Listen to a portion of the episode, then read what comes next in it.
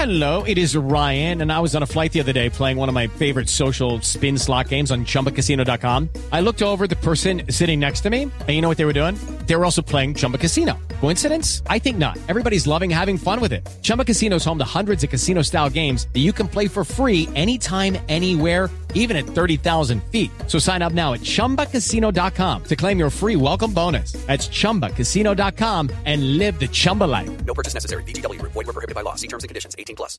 Judy was boring. Hello. Then Judy discovered ChumbaCasino.com. It's my little escape. Now Judy's the life of the party. Oh, baby, Mama's bringing home the bacon. Whoa, take it easy, Judy. The Chumba life is for everybody. So go to ChumbaCasino.com and play over 100 casino-style games. Join today and play for free for your chance to redeem some serious prizes.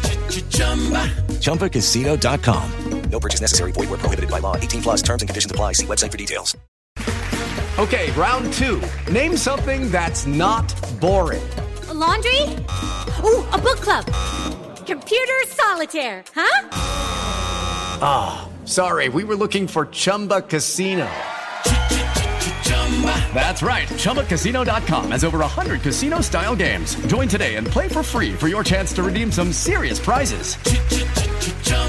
ChumbaCasino.com. No purchase necessary. Were prohibited by law. 18 plus terms and conditions apply. See website for details. Welcome to Heart and Hand, Rangers podcast, the podcast that's very proud to lack class. This week on Heart and Hand, more coin throwing madness as Rangers take three points in Paisley.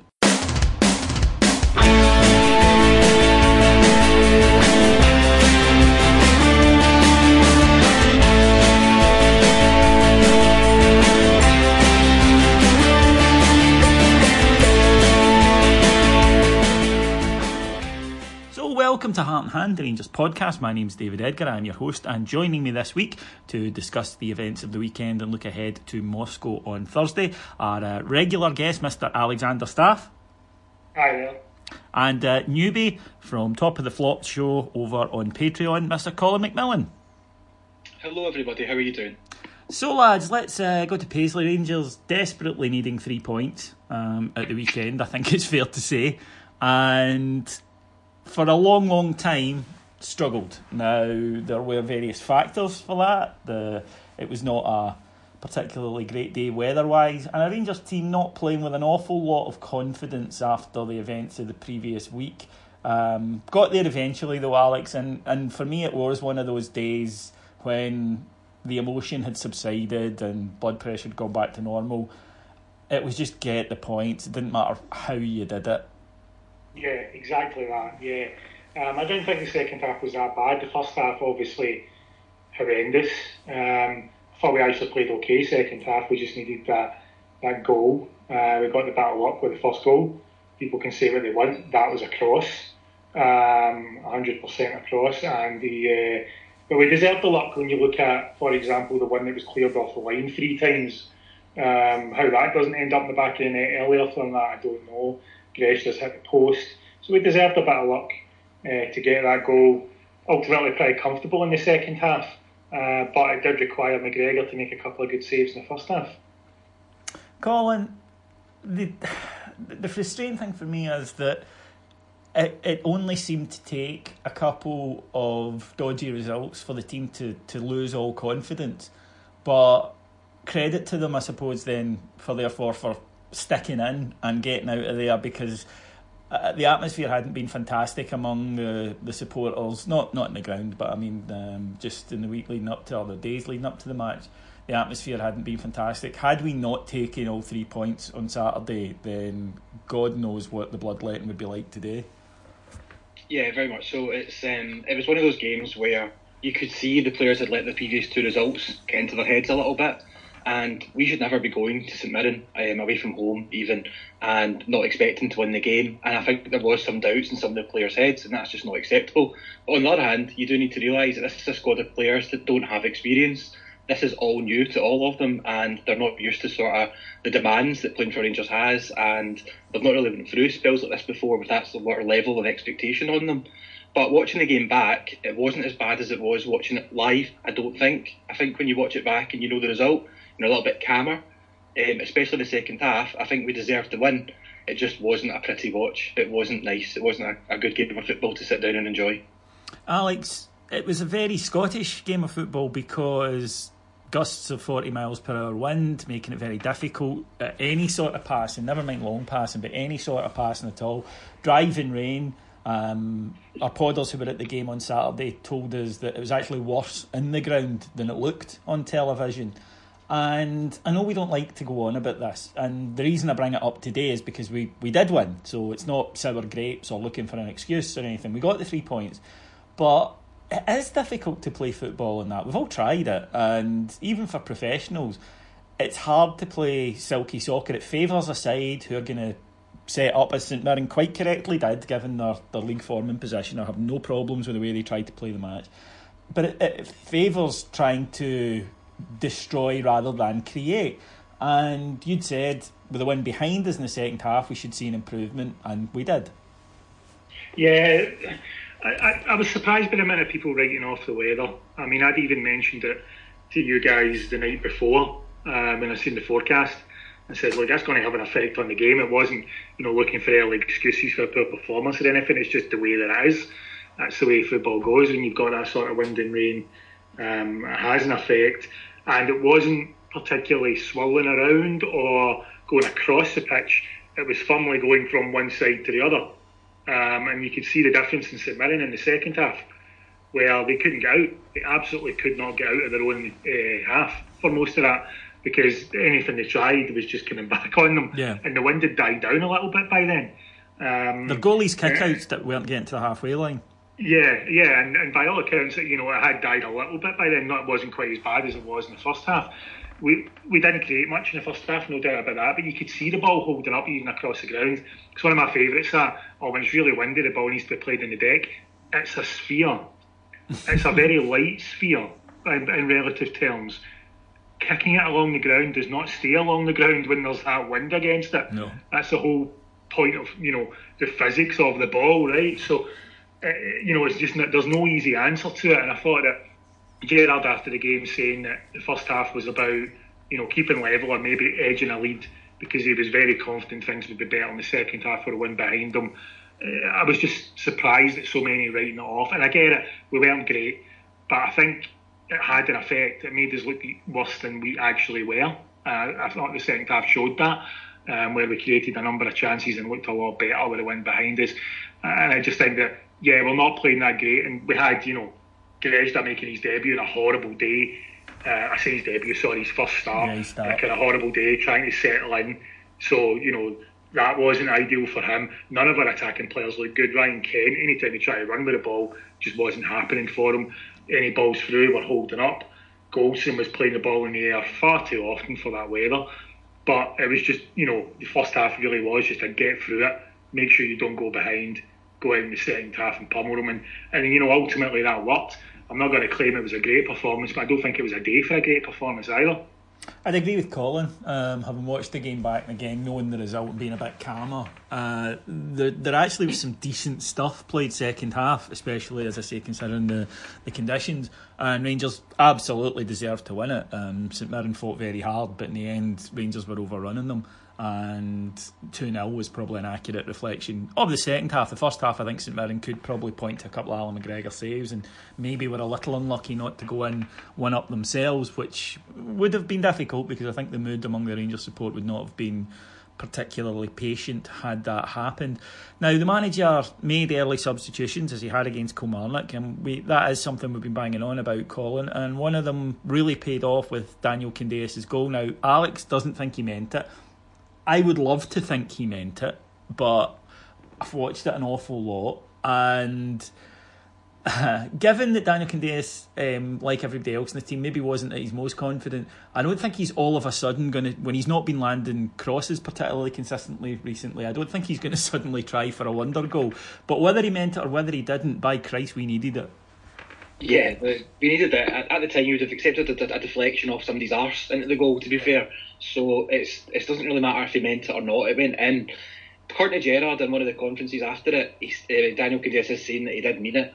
I don't believe it for a second. Um, it wasn't the game, it wasn't the conditions, and it was too important to be trying for wonder goals in the sorry, first place. He's, so sorry, he's saying he did mean it. You mean? He did mean it, yeah. Ah, right. Well, of course he's going to say. I, I would fucking say that. I mean, of course.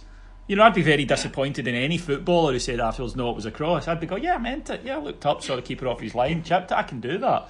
Um, you know, I'd be gutted, but it doesn't necessarily mean we take his word for it.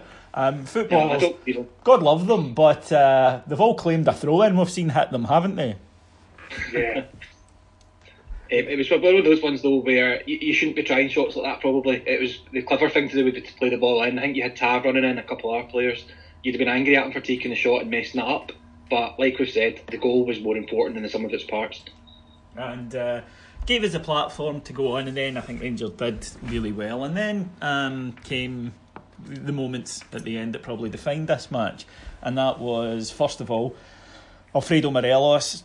I love when he does that. Ball played through to him um, on the touchline. Doesn't seem to have a lot of room for manoeuvre, but beats his man. Comes inside, acute angle. You're thinking I can't score from there, and he thinks what the hell, and lashes it past the goalkeeper for two 0 Brilliant goal from a guy that uh, is flying. Even you know he got a goal the other night. Even when we're not playing that well, Alfie is eight goals in nine matches and he's creating a hell of a lot as well. I think he's got five assists in that period as well. So he's just been sensational for us. And he runs, uh, does a slide on his knees to towards where some of the St Mirren fans are sitting. Although it's a Rangers away game in Scotland, you know, eighty percent of the crowd will be Rangers supporters.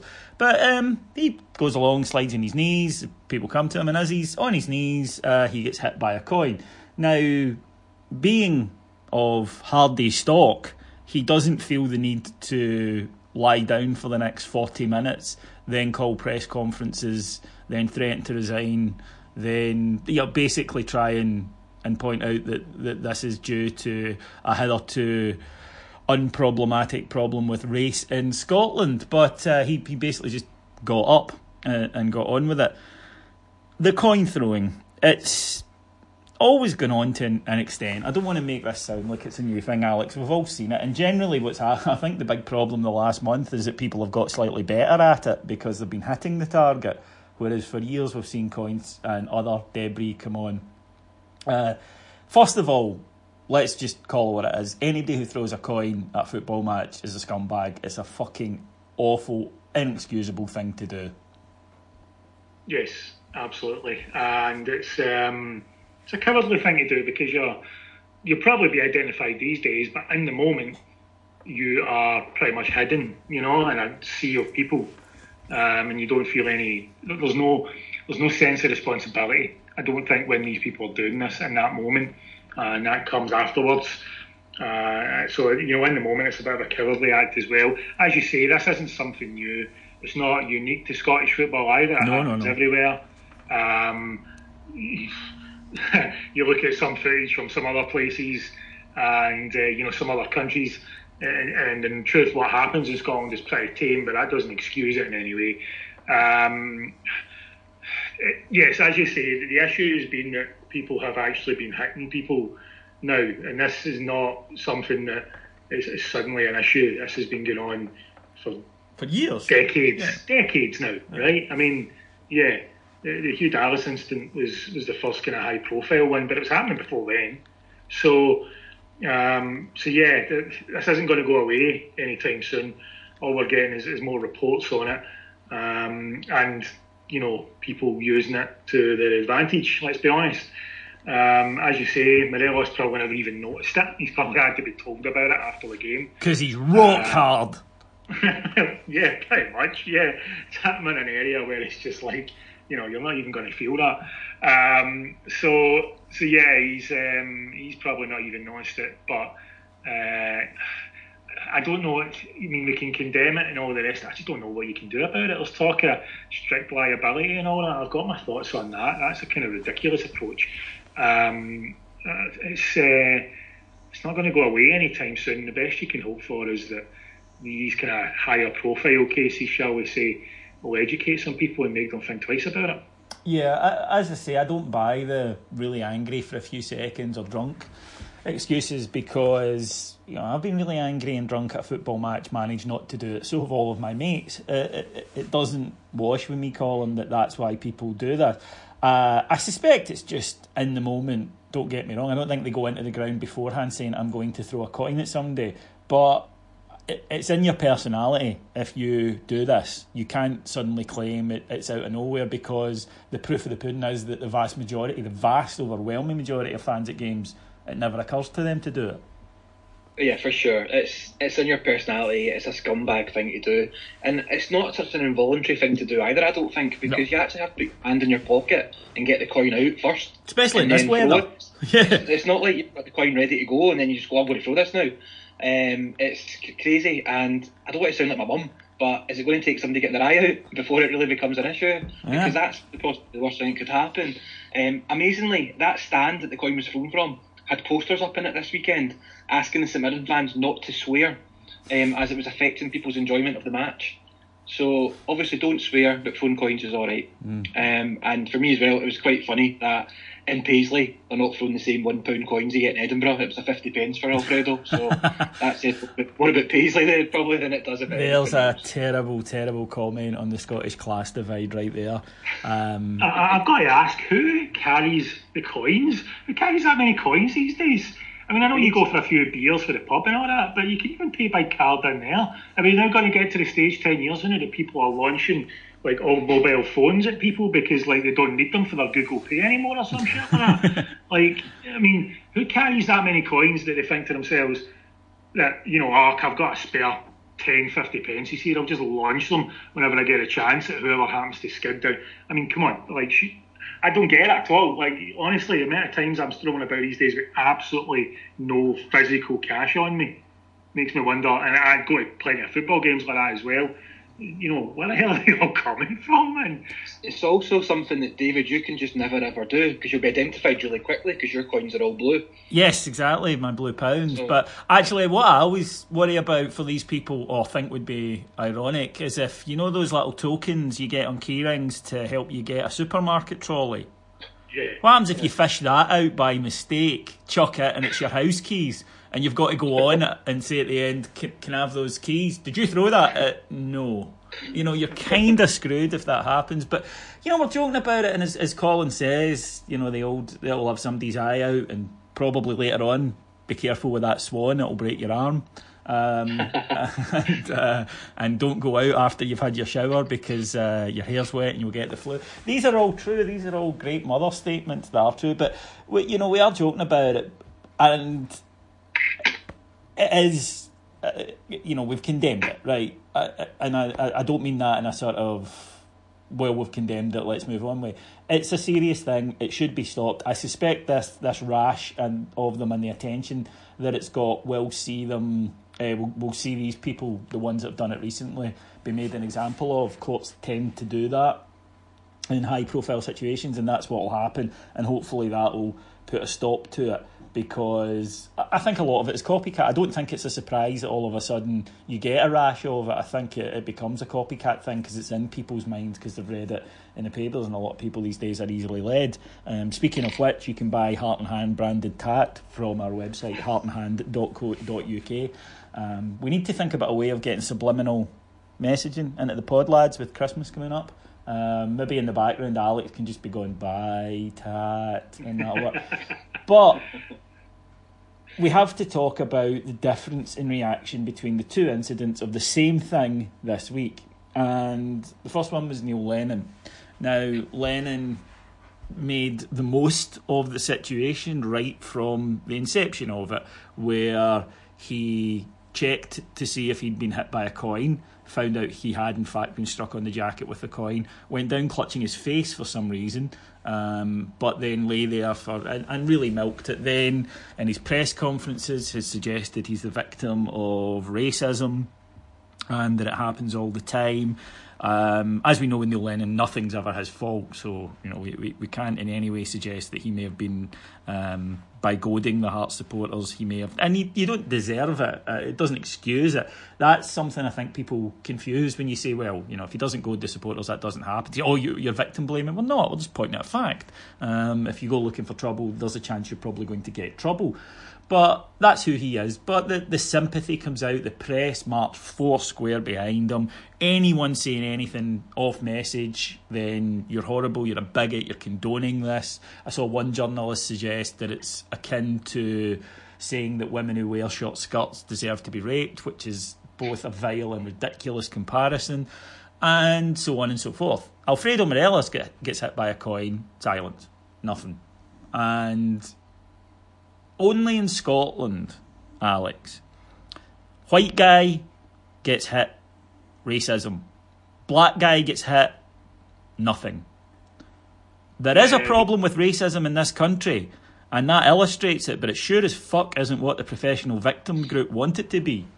No, it's not. Um, I'll, I'll, say this I, I, don't believe for a second that Neil Lennon's day to day life is all, you know, flowers and roses, right? I, I get that the guy's had things aimed his way that have been over the line, etc. For him to try and claim that he has absolutely zero responsibility in the way that he did, his press conference was a meltdown. The, the one the next day after the game, that wasn't the the considered plea of a man who you know is, is just at the end of his tether with the way he's being treated, and he's asking for a bit more tolerance and patience. That was a meltdown. He was absolutely rambling. He was all over the place, and he was clearly, clearly, in my opinion, not fully aware of what he was saying. Um, so I'm not going to claim it, but Neil Lennon has to ask the question as to why, if he believes there is a problem in Scotland with Irish Catholic racism, as he was putting it, then why do so many Irish Catholics come in and out of Scotland in, in football? We'll just say it's a footballing problem. Okay, we'll grant that. Why have so many done that and not been given any abuse or anything close to the abuse that he's getting? Um, and that's mainly because they've not looked for it. They've not went searching it, and he has. He's absolutely went searching it, and he can try and claim that it's we started it or whatever. That's not how it works, you know. If um, yeah, we might have there might be a case that other people booed him first or whatever, but uh, that happened to plenty of them and they just brushed it off and got on with it. He's made it worse for himself. Um, I'm not surprised there was very little made of the Morelos incident in truth. Uh, and it's mainly because he didn't milk it, and the club haven't milked it. The club don't care about it; they're just moving on. Alex, Alex, it's partially that, yes, but it's partially because of the strip he was wearing. Because I'll tell you something: well, had yes. had it been uh, a Celtic player or a Hibs player of a certain ethnicity, whether he milked it or not, we would be hearing about it. It's entirely because it was a Rangers player. And in fact, if you look at the BBC's um, approach to it, now something like 20 BBC Scotland journalists tweeted about the Lennon coin throwing, and one of them also tweeted about the Morelos coin throwing, which tells you something. After the incident, the BBC doesn't discuss the Morelos coin throwing incident, it looks for examples where they can say, ah, but look, they did it. And now we're hearing, no evidence, but we're hearing Craig Samson, the St Mirren goalkeeper, had coin thrown at him. It's the hypocrisy at the, the base of this. It stinks. Nobody's worried about coin throwing. Nobody cares, if they're being honest. None of them do in the media. They don't give a, a flying fuck. It's, can I use this to further my agenda? And if they can, it's a thing. If they can't, they're not interested. And they had, because it was a Rangers guy who did it at Livingston, it was at Neil Lennon, which is to their bigger point. That fits what they, they need. But then when it's Saturday and it happens to a Rangers player, sorry, that's no use to us. That's not what we want to talk about. Let's ignore it. So yes, you're right. I think Morelos handled it, you know, like an adult. But I do think it's got nothing to do with that and entirely to do with the colour of the strip he was wearing. Yeah, I mean, there's yeah, there's every chance of that. I may be being a bit generous there. Um, I'd have been curious to know if you know if the club had made some sort of statement on it or whatever afterwards, how that would have been reacted to.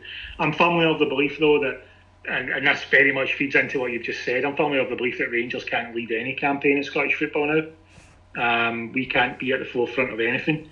There's been many a time in the past couple of years that what we've tried to do, you know, like the compliance officer statements and things like that, would have been to the benefit of the entire game of Scottish football and was more than justified. But because it's Rangers, it's oh, it's just sour grapes from that lot, you know. So so yeah, um, you're probably spot on there. The, colour of his the colour of his strip made a big difference. I just think that you know, had we made, made it would have been interesting to know what would have happened had we made more of a more of a thing out of it than than we did, which is you know we've done exactly the right thing. We pretty much ignored it, and we'll let St Mirren deal with you know whoever it was that, that the coin, and it looks as though they're going to do that uh, to the best of their ability, which is more than certain clubs have in the past as well. Mm, yeah, phantom lighter throwers are still at large. Now, Colin, game's done. Rangers 2 0 up, and in the aftermath of the celebration, Daniel Candeias, as he's running over, uh, gives a bit of verbals to Anton Ferdinand, who uh, I think had been, the, the, two of them had been winding each other up previously. Um, and Candeias turns round and makes, I think, a kind of kissing gesture to him as much as, you know, get it up you. Pretty harmless, goes over and celebrates with Alfie. He's walking back. Craig Samson, the St Mirren goalkeeper, walks up and according to Craig Samson, says, uh, Well, I told him I thought it was a bit classless that he'd won the game, that he should just go and celebrate with his, his teammates.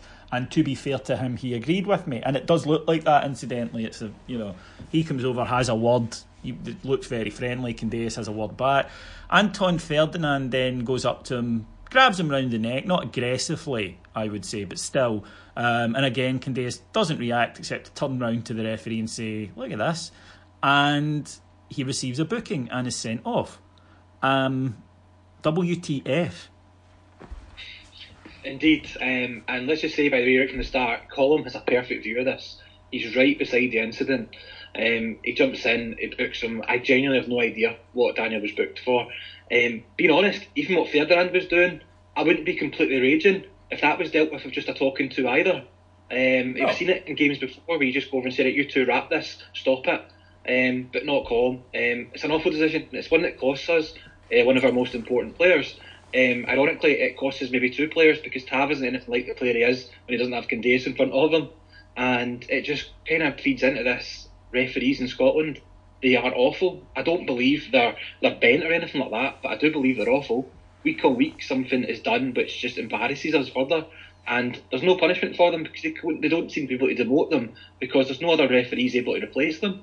I just don't know any other leagues that have this many stupid decisions and this many incompetent referees constantly. It baffles me. Alex, it, it strikes me as a bit of a personality thing with Scottish refs because the common sense human approach is to go, do you know what? It's the 93rd minute. Game's done. Nobody's going to complain if I just walk up and say to the two of them, wrap this now. I'm not going to stand for this. Do you want me to send you off? Shake hands, and it's done. Nobody in the world is going to complain. And the thing that referees often say, and I understand this argument, is for instance, Leicester match on Saturday when uh, Demarai Gray was booked, he took off his, his shirt to reveal a, a tribute to the, the, the chairman who passed away. And the football world collectively went, oh, the referee, why did he book him? And what referee said is he's got to book him. He doesn't want to, but it's the rule. Everyone knows it. He can't let it go. That's that's fair enough, right? We get that. Don't like it, but we get it.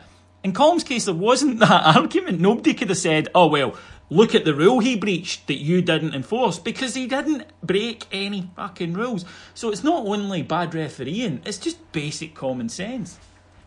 Yeah, it was. Um, we've seen this earlier in the season um, with you know players getting booked. I can't even remember who it was. I feel as though it was Scott Arfield, where somebody squared up to him and made the head gesture towards him, and he got booked for having the temerity of standing there. Aberdeen, you know? it was Aberdeen. Yeah. Yeah, yeah. What, what was it? Arfield. It was, wasn't it? It was. Um, first game of the season, I think. Arfield. First game of the season. yeah. We see this all the time, and Colin's right. There's been some horrendous decisions this season. There's been a couple of red cards in other games. Kilmarnock got one and then benefited from one in another game not long after it. Both red cards were poor decisions.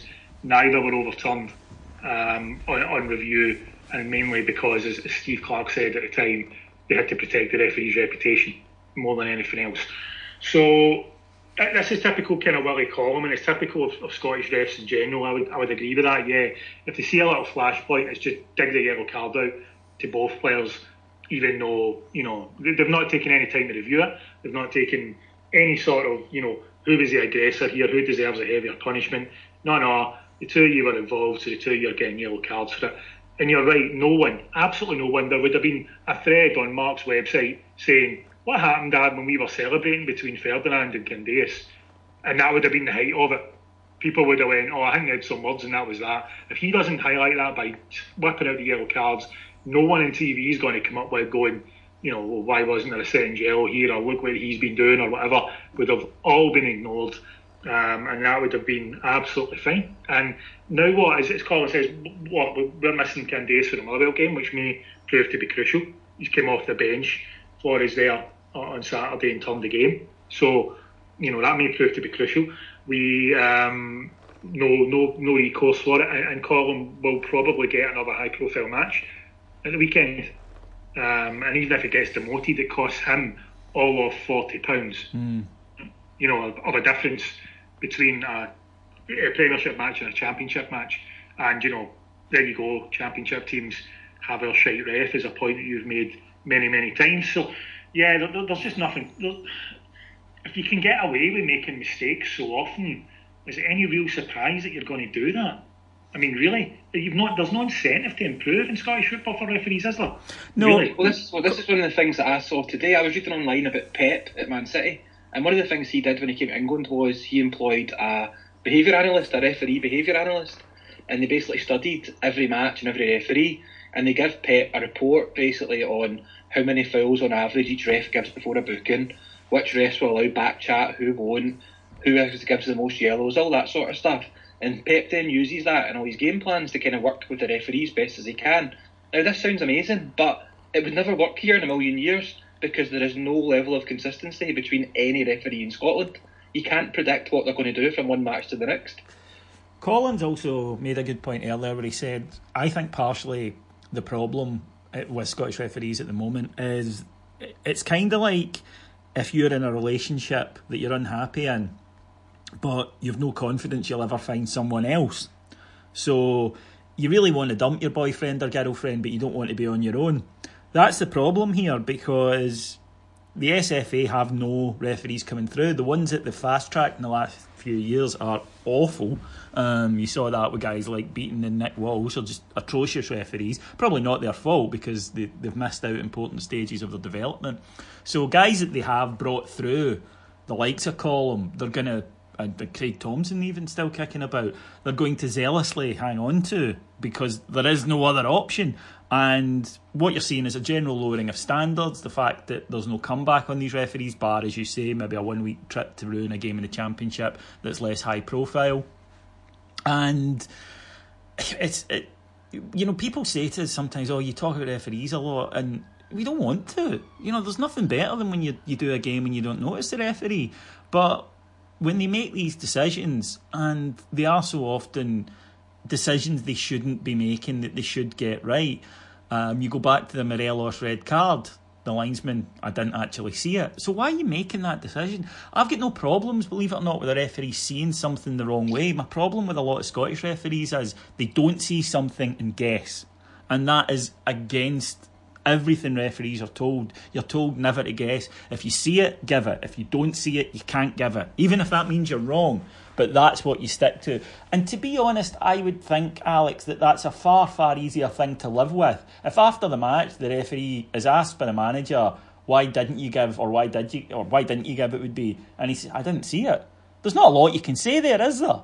It's fair enough. It, it happens very quickly. You don't have instant replay. We get that.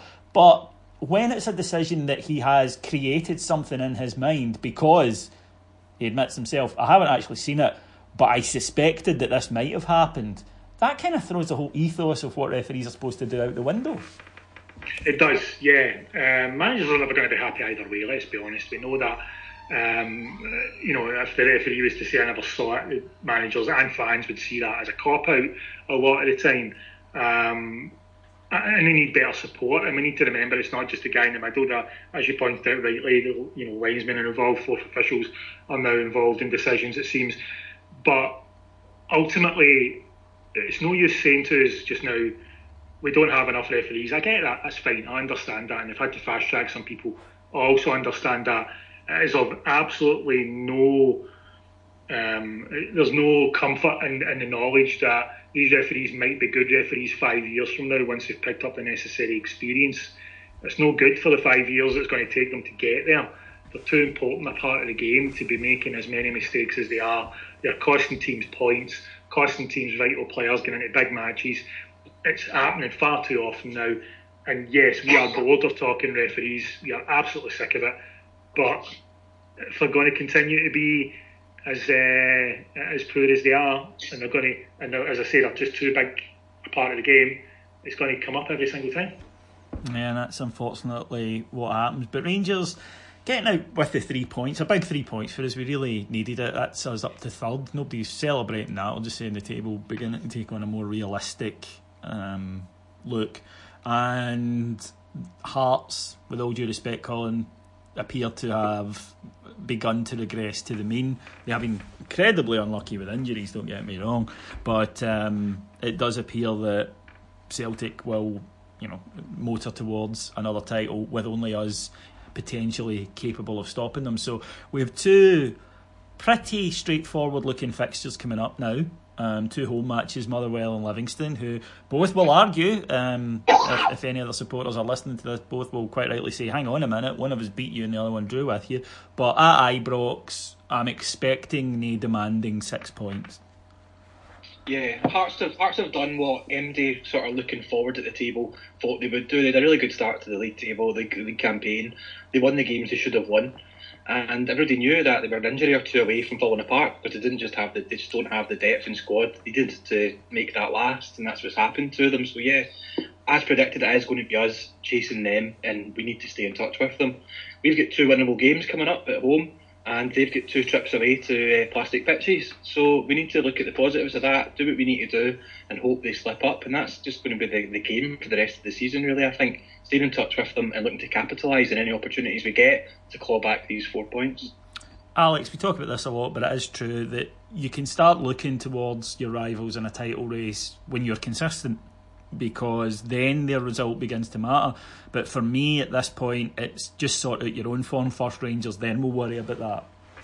Yeah, to an extent. Yeah, I remember when we lost to them um, earlier in the season we asked the question, you know, if we were four points behind them going into the game in the new year, would you find that, you know, acceptable? Which we, you know, we were four points behind them after losing.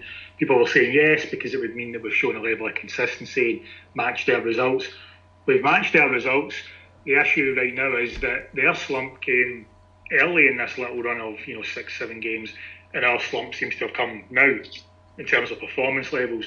Um, so we're kind of living in that moment of what they had a few games ago when they were, you know, screaming bloody murder at, the results they were getting when they were going to St Mirren and drawing nil nil and losing at Killie and things like that. They were they were going off on their heads and, and demanding all sorts of changes. Now we're in that situation and we're kind of losing that a little bit. It's short term. What we need to prove now is that we can do what they've done, which is bounce back from the slump, start putting resu- results together again. Um, ultimately, you know, the results haven't been that bad. The draw against Kilmarnock was a frustrating one. Semi final, one off game, very poor performance. But uh, league results not been that bad since then. So I think it's just uh, we need to now prove that. You're right. We can only start looking at Celtic potentially slipping up if we can continue to win games. Two very winnable games in our next one, despite Motherwell picking up a little bit of form recently and Livingston seem to have lost a bit of form, I think it's fair to say. Last yeah. couple of results suggest that. Yeah. They're starting to revert to their mean as well. Um, despite that, two very winnable games. Um, and, you know, we just have to, you know, I know we're saying this all the time now, but it's just a case of constant three points until such times as I know Hearts away is coming up not too distant future. That'll be an interesting one, but again, you just got to go in there. If we want to stay in touch, we need to win those games. It's it's really that simple. If we can go into the end of the year still in touch at the top of the league, I think that's you know pretty good going for, for how for the challenges we've faced so far. But let's not get too far ahead ourselves, I guess. No, the next match is of course always the most important with Rangers, and on Thursday night we continue our rather special European run so far when we're going to Moscow, Colin, and, and aiming for the what I think at the start of the season would be the somewhat unbelievable achievement of our 12th unbeaten match in Europe. And uh, if we were to pick something up there, anything, but uh, especially a win, but if we were to pick something up in Russia, we are in a really, really good place to get out of this group. Uh, we really are, and um, it seems to be the case before every game in this group that we seem to be getting them at a good time. Um, they've lost their last four home league games in a row. Um, the manager, or caretaker manager, is actually openly criticising the fans at the moment for criticising the team. Um, they're openly trying to get a new manager in, but they're debating over compensation levels with the club that he's at currently. And the manager has said, said the team has good players, but the environment that the fans are creating is making them bad. So going away from home, this isn't as difficult a task as it looks on paper. I don't think they're not playing well, and after losing four home league games, I'm not sure how much of a priority the Europa League campaign is going to be for them. Um, if you look at how we've played away from home in Europe, the increased tempo, the stubbornness that we've shown, it's really added to our play, and I don't see why we can't get the three points out there, which seems mental because we're, we're not really confident going to hold games at home, away from home. But Europe just seems a totally different sport from us at the minute, and I'm not subscribing to any of these lines of thought that we should be putting a weaker team out or not really concentrating on it because for me, I know we all want 55, it's everybody's first priority. I mean, God, we as podders are even earmarking parts of our skin for the inevitable tattoos we're going to get when it happens. But Europe's just huge for us. It's not just financially huge, it's putting us back on the map. It's making us relevant again. It's going to give us better positions to get better loan players available in January or the summer. Um, it's going to give these young players in the squad experience that they're getting playing these sorts of games, and obviously it's given us huge financial benefits as well. And just from a fan, Rapid Vienna is the sort of night, the sort of game you want to go to. That's why you buy your season ticket for that atmosphere, that occasion, the noise, and crucially the result. And for me, we go all out to the winning on Thursday. I think we're capable of it, and we've made a really, really good start, and I just don't see why it has to end. Alex, there is an argument that says that the Rangers team has shown itself to be better set up for matches in Europe, uh, especially against high level opposition, because you would assume that Spartak will have to come out against us. Um, they certainly won't sit in the way that they did themselves at Ibrox. Their, their crowd will not allow that. They'll need to come out and try and play, and that we quite like when teams do that because it gives us space to get in behind them. We can use the pace that we have, especially in wide areas and it's just something that Rangers have looked quite comfortable with this season. Yeah, we're a lot better at, at hitting teams on the counter, and you only need to. I mean, you can even look at Saturday. Um, there was a chance at the end of the first half, which was one of the few times in the first half where St Mirren were a little bit further up the pitch and we won the ball straight away. Grezda to Arfield, Arfield out to Kent, Kent drags it wide, but it was you know two, three very quick passes and we're up the pitch and we're better at that. You can see numerous examples of it this season, not only in goals that we've scored, but in the sort of chances we create as well. Even the, you know the Candeias goal comes from Kent winning the ball high up the pitch, and it's fed out to Candeias really quickly, and players breaking into the box. Seems to be what we're best at, and if teams will come out and play against us, and Spartak will, they're a team that like to dominate possession in the league. Um, they've not made a great start, they're not in great form, but they still look to play. Um, they're going to be, or potentially going to be, without a couple of important players. Fernando and Zé Luís are, are struggling to make a game in terms of fitness. Uh, they still have a very strong team, obviously, but they're going to come out and play a bit. And as such, I'm not, for some reason, I'm like Colin alludes to, it's very strange. I'm a little more confident of a result there than I really should be.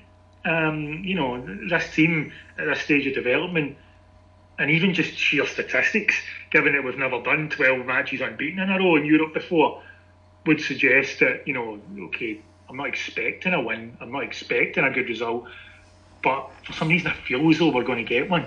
And that's uh, that's mental given everything that's been going on in the last couple of weeks, really. Uh, but I, I, think it's right. It's why I'm not as fearful about some of our bigger away matches in the league as many others seem to be at the moment because whilst we're talking about our, our away form being poor, I, I, think we're going to be better against the teams that come out to have a go at us and the away matches as well. I think that we've spoken a lot, and everyone has, you know, other Rangers fans, media, whatever, that Steven Gerrard is a young manager. He's made mistakes and he is learning on the job. But the one area where he's been pretty flawless so far has been Europe, and that's because he knows European football, knows it inside out, so much experience of it as a player and so much experience of it at a high level, you know, with tactics. We're not talking about somebody who played in Scotland you know, and had 15 first round exits to the Maltese league. Um, we'll talk about somebody who's played literally over 100 European matches and, and knows the game. So it doesn't surprise me that he's adapted so quickly, whereas he is learning the Scottish League with all its you know weird little idiosyncrasies. So um, there is that that argument that perhaps this is just an environment that he already has the measure of, and I think I think we've seen it. As you mentioned there, Colin, it, it's now seeming to become a trope that every time we play one of these sides, um, they appear to be, according to the media, in crisis. Uh, I take it with a pinch of salt and always have ever since uh, Valencia were described as the Aberdeen of Spain. Um, just before they reached two successive Champions League finals. So, uh, but I, I, do think that if Rangers can defend properly, then we give ourselves a big opportunity because, as Alex says, we do have the ability to move the ball from one end of the pitch to the other very quickly. We really do. There's absolutely no reason why we can't do it, and it's I, I genuinely think you, you, saw the result against Hearts off the back of the Rapid game. It can have it can have a positive hangover into our domestic form as well, rather than the negative one, which everybody seems to look at first. Um, looking, I was looking back at our Champions League run back in 2003, 2004, where we had a decent start. We got four points from our first two games, if you remember. Mm. Uh, we beat Stuttgart at Ibrox, drew with Panathinaikos away, and we thought we were in a cracking position. We then lost the four games in a row, scored only one goal, and crashed out and that hurt at the time. And I think it impacted us domestically as well because the players really their heads went down off the back of it. And I just don't want that to happen this year. I want us to have this success in Europe, increase the confidence levels, and actually carry that into the domestic form and be in that last 32 draw in December and have football to look forward to in February. It's absolutely no reason why we can't do it, and we should be going all, all hell to leather to make it happen. Can I just make a slight point on this, on the, on the overall kind of point that Colin made earlier in terms of you know, he doesn't subscribe to putting out a, a, a kind of rested or rotated team for this one or anything like that. I'm fully on board with that. Now, imagine you're saying that the premise behind that is okay, we need to rest our players because we need them for the league games. And the only chance we've got of winning the league is if our players are at their best.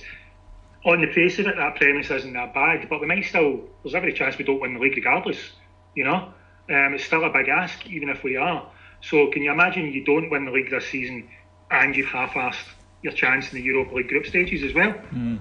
You know, there's no, there's just no guarantees. So you you do what Steven Gerrard has already said. He will play his strongest team or the strongest team he believes is available to him on Thursday, and then he'll worry about the game on the Sunday. And that's got to be the way of it because the fans that are travelling have paid a fortune. The fans that are going to the games at Ibrox have paid more than enough money to go there. The players will put in some effort to get there. The idea that we would just half-ass it when we get there uh, is kind of ridiculous. Um, and it's, it's why people get so frustrated at some of the English sides in the Europa League, for example, who will, you know, they, put, put straight in for qualifying and are playing youngsters in these games because they just don't care because they're more interested in finishing third or fourth in their own league. We can't we can't be like that. You know, that's not how big clubs operate. Surely, I wouldn't have thought so anyway you go into that and you play to get as far as you possibly can in every tournament. And, and, at some point, Steven Gerrard has dreamed of taking us to that final, and he ain't going to give up on that, as unrealistic as it might be. Um, I've I've always said that for the simple reason, and I've heard Rangers fans over the years when we have been doing well saying, ah, it's the League Cup, play the kids. No, don't. Um, because if you can guarantee me six defeats in the Europa League and you win 55, great but you can't. Nobody can. So sometimes people talk about this as if it is a choice, as if it is a trade-off. You say, "Oh, what would you rather win? You know, get get through the group stage or or win the league?" And my argument is always that's that's irrelevant. It doesn't matter. Um, one doesn't affect the other, unfortunately, um, because you can't guarantee me that us performing poorly with you know a team of youngsters in the Europa League is going to lead to us in any way doing better domestically. Yes, it's a lot of games, I get that, but surely we want our players to be playing lots of games because it means they're involved in lots of tournaments. So no, I'm I'm the same, and I want us to go there, and I think we're capable. I, I think we'll get a draw out there, um, and that as I say, leaves us in a pretty good position for the rest of the group stage. Now, just before we finish up, uh, every week on Heart and Hand, we like to look round the world of Scottish football and uh, see who has done something or said something uh, so stupid that it could have come from the mouth of former Wales international striker John Hartson. Yes, it's this week's Total Hartson. Who has made a Total Hartson of it this week? And we'll start off with you, Mr. Staff. Okay, um, so not Scottish football, sadly, but someone who we all love, I'm sure, or every football fan loved because you know he was he was a joy to watch, and that's Ronaldinho of uh, Brazil fame. Wonderful player who recently had his passport seized, and I say recently, it was maybe in the last day or two, um, by Brazilian government for having a debt of 2.2 million euros for building a fishing platform in a river that was like it was like protected land. So this was against the law. However, this isn't the only thing that's going on with Ronaldinho at the moment, and this is why he's went from a daft mistake to total Hartson. Barcelona have just recently announced that Ronaldinho and Rivaldo will have their duties at the club scaled back. They're like club ambassadors. That's going to be scaled back because they have backed the president-elect for Brazil, the man who's going to be voted, who's been voted in to be their next president, a man called Jair Bolsonaro. If you've never heard of Jair Bolsonaro, ladies and gentlemen, please Google him because here are a few of Jair Bolsonaro's more famous statements, and I apologise in advance for any and all insults slash offence taken. Yeah. Um, if this needs to be edited out, I understand. No, no, because this is this is legitimate. this guy, rather terrifyingly, is now a Yes, world leader. this, yeah. Yeah, Yeah, yeah. Jair Bolsonaro, the next uh, president of Brazil, who Ronaldinho has, you know, very publicly backed, has said in the past, I would be incapable of loving a homosexual son. I'm not going to be a hypocrite. I'd rather my son died in an accident than showed up with some bloke with a moustache. Fucking Number hell. one. Number one. Yeah? Yeah, that's that's not not great. Yeah. No, it's not a great start, is it? I- not I- I- what worries me is that was number one and you were easing us in. There are a number, and I'm trying to, to, to pick, you know, the, the the more palatable ones. That's one of the more palatable ones. Would you say? Uh, would you believe? Um, this is a man who has come out and said he's in favour of torture in terms of in terms of like criminals, etc. Um, this one here, he was asked uh, way back in 2003. He made a comment to a, a female politician in Brazil, and 11 years later, he was asked to clarify what he'd said, and he'd done a very, very South American way of apologising, which was, "I said I wouldn't rape you because you don't deserve it." Jesus fuck. So, you know, not that, you know, oh, I'm sorry for that, or it was a heat of the moment statement. No, no, I will clarify exactly what I said. You're too ugly to be raped. Um, is essentially what he was meaning by that. Uh, he's in favour of dictatorships. We Brazilians don't like homosexuals, was one of his lines as well. Um, the scum of the earth has shown up in Brazil as if we don't have enough problems of our own to sort out. That's his immigration policy. Um, and yes, uh, Barcelona, knowing what he was like, um, which is essentially, you know, Trump without any sort of censorship, um, have uh, scaled back Ronaldinho's duties at a time when he owes the government 2.2 million euros. Funnily enough, after backing this guy, the Brazilian government go and very quickly grab his passport to not allow him to go to a, a public event in Kenya. That's what you get for backing the far right guy, I would say. Um, that's kind of what happens, regardless of whose pals you, what pals you've made. You back a guy with those sort of attitudes, you never get any favours out of it, do you? No, it's funny though that a, a country that's famous for carnival uh, and they've got a problem with homosexuality. Um, Yeah. you know, Well, uh, this guy certainly does anyway, yeah. I, I- I believe it's actually illegal for any Brazilian to receive a cap for the Seleção unless he's had sex with a transvestite. So I don't quite get the, the homophobia. But yeah, as Alex says, if you read some of the comments of this guy, he's genuinely a very unpleasant man. Um, he's actually been a fringe figure in Brazilian politics for years, it's just an absolute right wing nutcase. But because the country it does have a lot of serious problems, particularly with uh, drug gangs and crime. Uh, people are doing what they tend to do in these circumstances, which is we must do something. He's something, therefore we must do that. Um, and it's it's a case of saying to them, yeah, it is different, but it's different worse, not different better.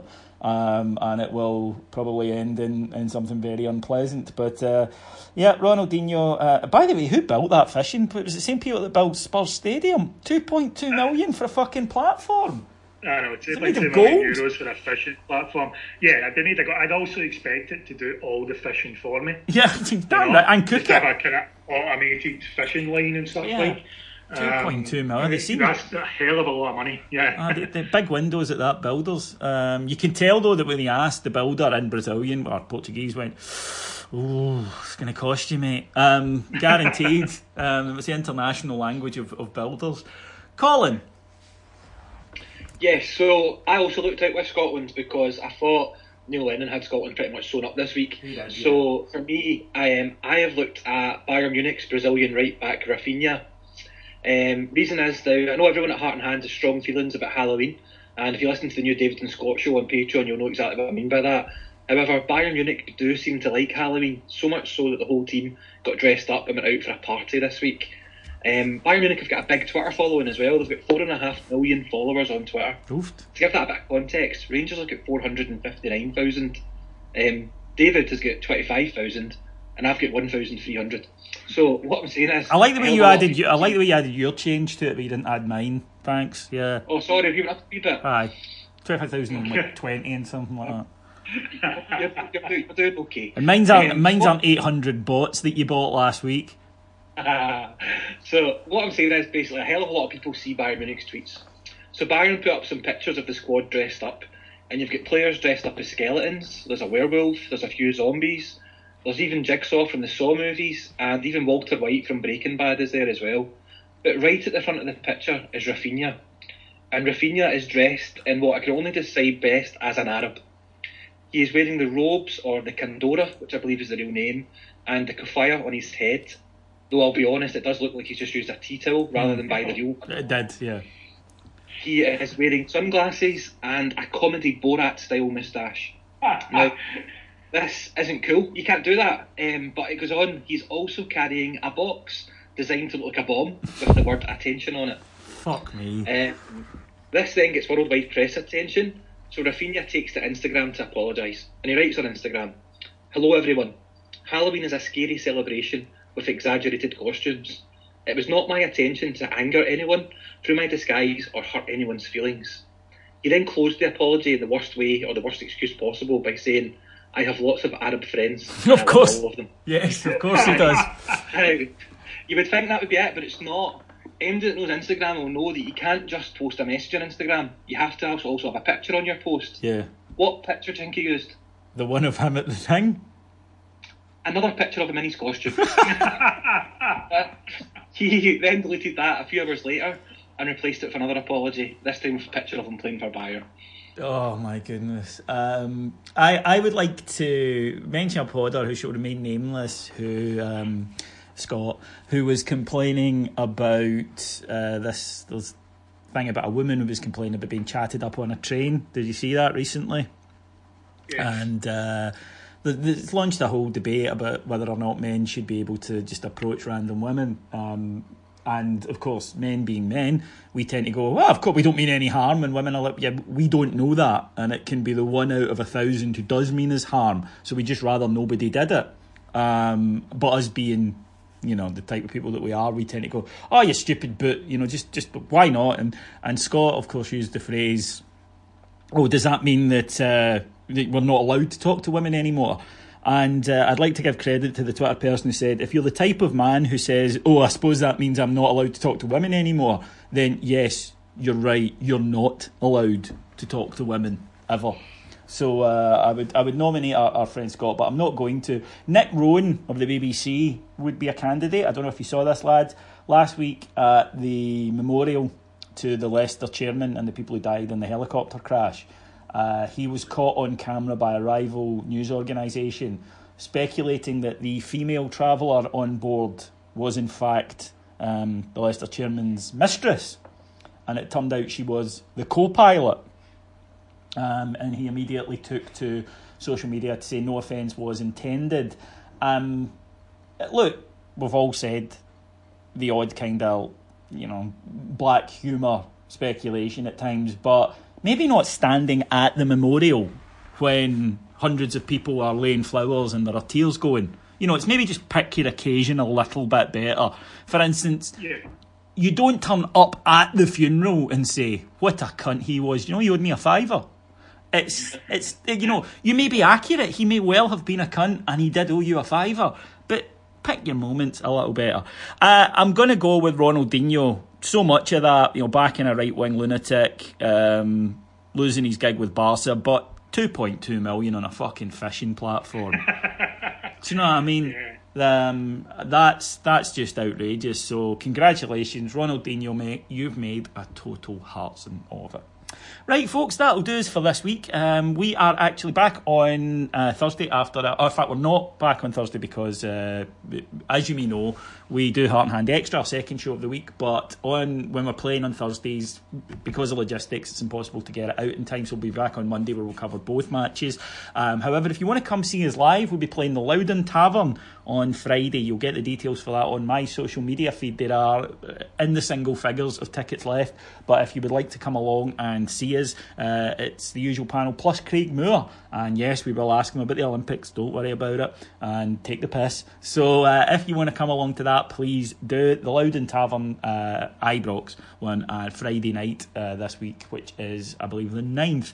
And if you want to come see us, please do. If you want to hear more from us, go to Patreon. Uh, Alex mentioned there, or I think Colin mentioned there, the new show. If you miss the halcyon days of Gabe Adenage, then me and Scott have our own show over there, the imaginatively titled David and Scott Show, which drops for a three ninety nine subscribers every week and contains very little in the way of football. And remember, we're not encumbered anymore by having to talk about football uh, or even pretend to, like we had to do for years on here. Um, so if you want to do that, just come along. It's patreon.com forward slash heart and hand. And with Christmas coming up, why not buy someone the gift that they'll look at and go, oh, uh, hi. Uh, and that is a piece of heart and hand crap. You can get it from our website, heartandhand.co.uk. We've got mugs, key rings, t shirts, hoodies, you name it. We have some substandard Chinese shite with a logo on it. And it's available to you in time for Christmas. Honestly, I'm cutting my own throat here. Thank you very much to our producers in London, Mr. Knightley and Paul Miles. To my wonderful guests, first of all, the lovely Mr. Alexander Staff. Pleasure, gentlemen. The tremendous Mr. Colin McMillan. Thank you. Thoroughly enjoyed that, guys. We'll be back next Monday. Until then, take care. Cheers. Bye.